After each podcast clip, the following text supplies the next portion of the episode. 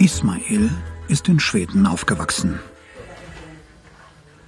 Seine Eltern waren während der Diktatur im Exil. Danach kam die Familie zurück.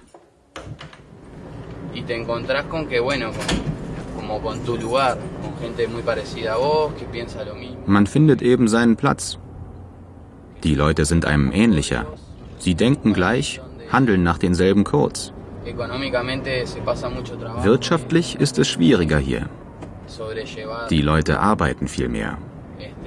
Es ist einfach schwieriger.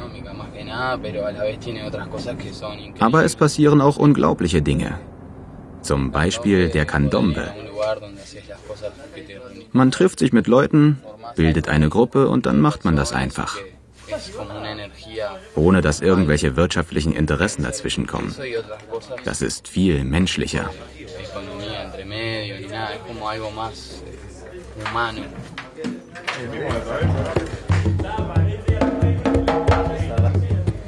Jedes Wochenende trifft sich Ismail mit seiner Gruppe zum Candombe, den die afrikanischen Sklaven im 18. Jahrhundert nach Uruguay brachten.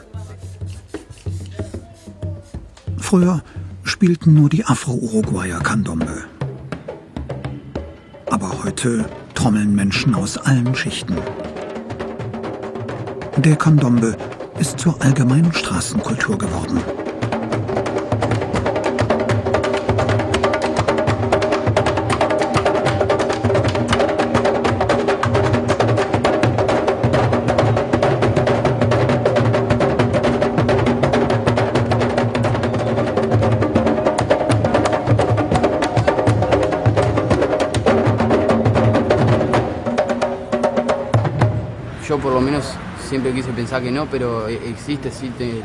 Ich dachte früher immer, hier gibt es keinen Rassismus.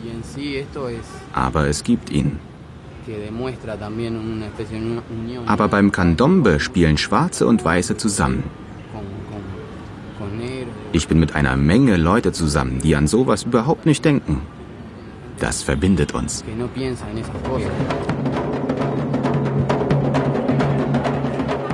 Überall in Montevideo wird am Wochenende Candombe getrommelt und getanzt.